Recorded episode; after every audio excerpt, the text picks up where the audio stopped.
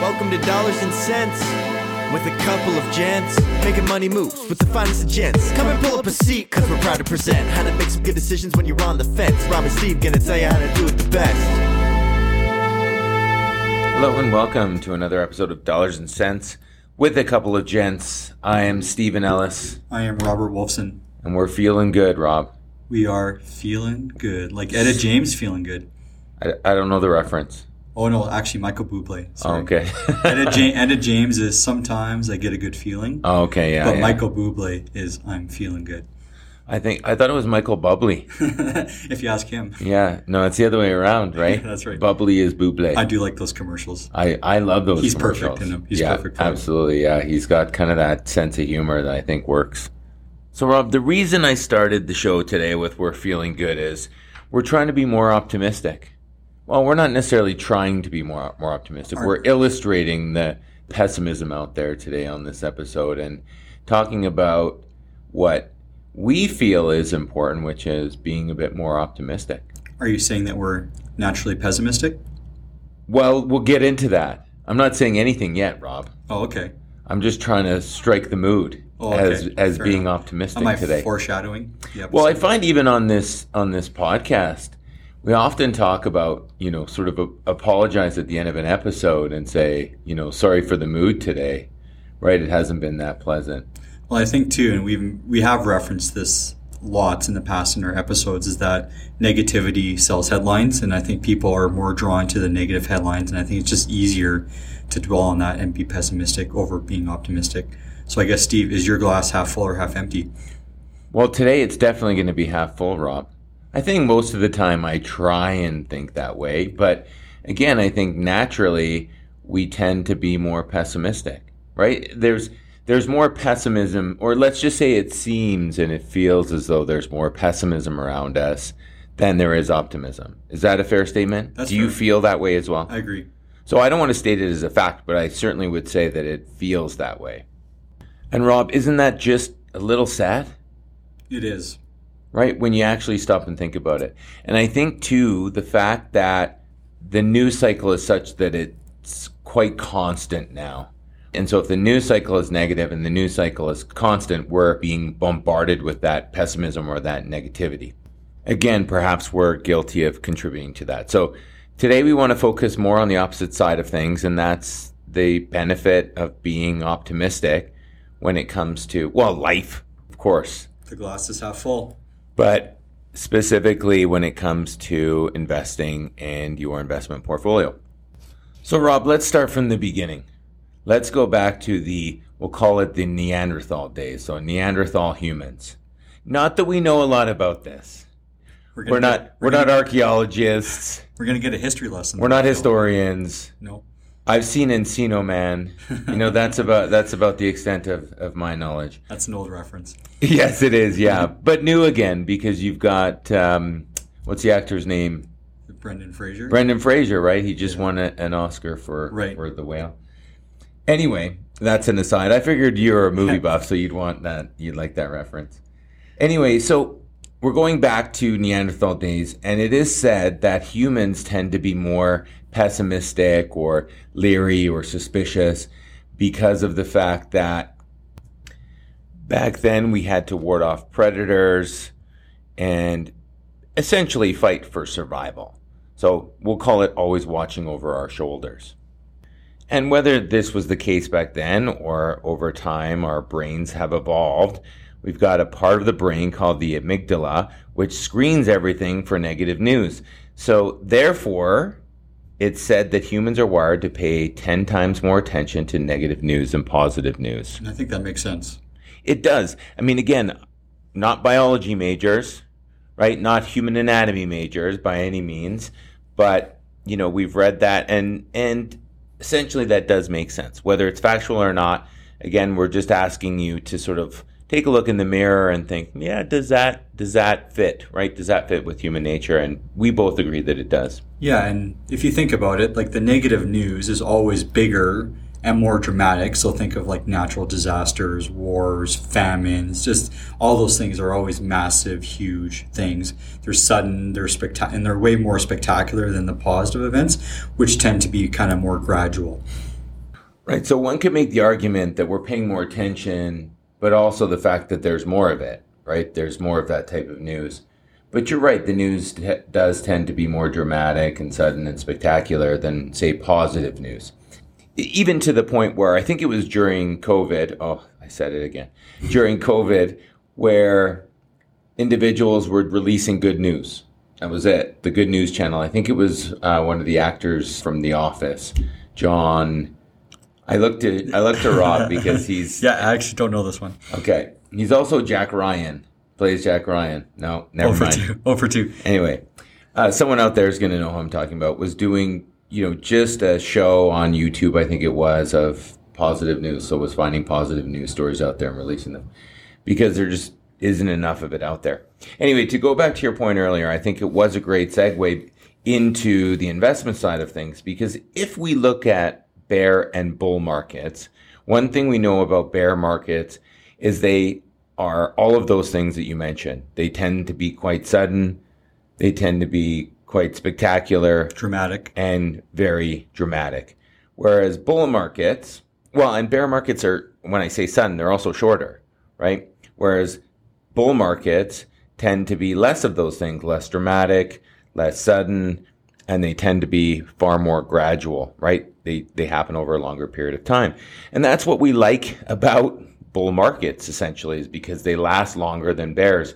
So if we look at bear markets historically, they last around 289 days on average. Bull markets about 2.7 years on average, so much longer than bear markets. So again, when we start to think about how we react to bear markets versus bull markets, we can kind of look at that news cycle and how we react to the news cycle uh, as a bit of a comparison to how we might react to the markets. Yeah, and there's an analogy, Steve, that we talk to a lot about with clients, and I'm sure most people will agree with this, is that markets go up the escalator, but down the elevator. It always takes a long time, just a slow and steady grind higher, but when things uh, happen, they happen quickly and move down quickly. So, Rob, when it comes to investing, I would say that optimism seems to be in short supply. And I think there's a reasonable explanation for that. I mean, to start off with, we alluded to the fact that a lot of the news cycle is negative. So if people are looking at that and taking that as fact, or the, those are the experts that are saying that, so it must be right, you're going to adopt those beliefs. In terms of the other side of the coin, the optimistic side, you certainly see less of it. And I think part of it is that the pessimistic view is seen as being more intelligent, not as naive. The optimistic view can be seen as a bit naive, a bit oblivious to the risks that are out there. Like, how can this person believe that everything's going to be okay when the world is falling down around me? And I think one thing to point out to Steve is just time frame of reference. A, pe- a pessimist looks more immediate at what's happening today, whereas an optimist is looking at the bigger picture. So as much as it may feel bad today, they're looking through the clouds for the sun that's about to shine through on the, on the other end. Great analogy, Rob. I'm seeing it. I'm seeing it in my mind. I think one of the other things we see in terms of a pessimistic attitude when it comes to the markets is that I often say that human beings are fixers, right? If someone has a problem, our natural inclination is to try and fix it. And I think if we're being optimistic to a certain extent, we're just letting things be. We're saying stick to the long term strategy. You and I talk about that all the time. To a certain extent, that's letting it be. And I think, again, inherently as human beings, we want to fix the problem. We want to take action, right? There should be an action that needs to be taken. So doing nothing, which may be the optimistic view, is seen as being too, perhaps too inactive in a situation that requires some action of some sort. Rob, that reminds me of an old song that I used to love in junior high school by Mr. Bobby McFerrin. Don't worry, be happy. That's right. It's a good song. I don't know why that came to mind anyway. Uh, it really, that optimistic view is kind of that, though, don't worry, be happy kind of attitude, right?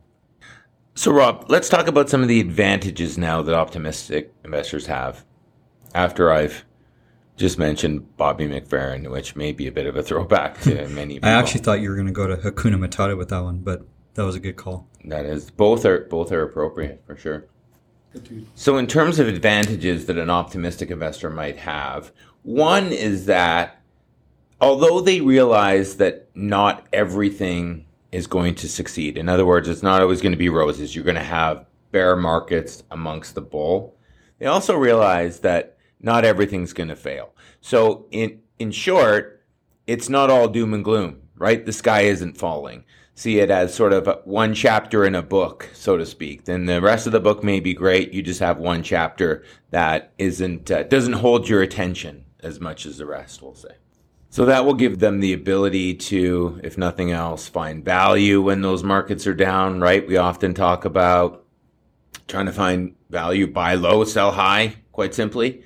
So that allows that optimistic investor to see it more as a blip as opposed to being more, again, doom and gloom, sky is falling type of attitude and take advantage of what's happening at that time. Great point, Stephen. I think one thing too about optimistic investors is again, you mentioned it. They know bad things are going to happen, but they're going to take that, they're going to learn from it, they're going to use that information so they're less prone to having another setback in the future. So they're going to learn from the scenario and improve on what can be done better going forward. Right. They're not giving up, Rob. So we'll just use a stock as an example. So they own a stock, very good quality stock, great consistent earnings, good dividend, whatever metrics you want to use. It's a good stock right? But when times are tough, they may abandon that stock. They may sell it because of the macro situation. Macro situation. The news is coming right. in, the negativity that they're seeing, they abandon it. And then again, that optimistic investor will hold on to it, knowing all of those things we've just talked about, you know, that it's a good quality company and that the, what was your analogy? The sun will shine. That's right. The sun will come out tomorrow. Yeah. Okay. Another song reference. Yeah. Optimism, Steve, can definitely be a secret weapon when it comes to investing in finance. You're more likely to stick to your plan because markets tend to reward people who do stick with your plan over the long term and over time. And definitely optimists have that long term view. So it makes sense. So, Rob, yeah, you're right. I mean, we've made a lot of music references today. So I'll say we sound like a bit of a broken record. That's a terrible pun. Or is it a good pun? I think it was well played. It's so bad it's good. I think it was well played. Is, that one of those? Anyway, uh, what I was going to say was we talk about time in the market not timing the market, right? If you have a more optimistic view of things, you can stay invested, stay the course.